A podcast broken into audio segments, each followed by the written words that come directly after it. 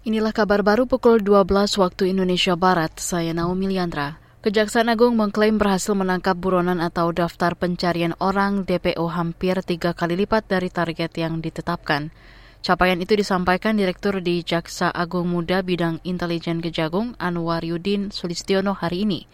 Kata dia, mayoritas buronan yang diringkus merupakan tersangka kasus pidana umum dan pidana khusus di seluruh Indonesia. Tahun 2022 ini dari target kita di DIPA ini 55. Oh, 55, Pak 55 ya. per hari ini itu sudah 164 saya tadi cek sama si 164 per 17 November per 17 ini, Pak, ya? November ini. Bahkan tadi malam kami mendapat informasi ada, Ada lagi ada baru yang lagi, tangkap terus. lagi Iya, Pak ya. Iya. hampir tiap hari ada. Jadi ada permintaan dari unit kerja yang lain. Anwarudin menghimbau para tersangka yang masih berstatus buronan untuk menyerahkan diri. Kejaksaan akan terus memburu mereka sampai tertangkap. Peralatan canggih untuk menunjang pengejaran juga terus diperbarui. Kita ke informasi ekonomi. Wakil Presiden Maruf Amin menekankan potensi besar industri halal global.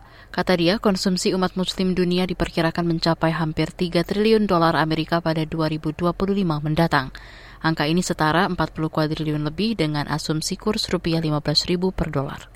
Konsumsi umat muslim dunia tahun 2021 menembus 2 triliun dolar Amerika Serikat bahkan pada 2020 25 pada 2025 diproyeksikan mencapai 2,8 triliun dolar Amerika. Sejumlah negara telah menikmati manfaat dan keuntungan dari volume perdagangan dan nilai transaksi produk halal antar negara.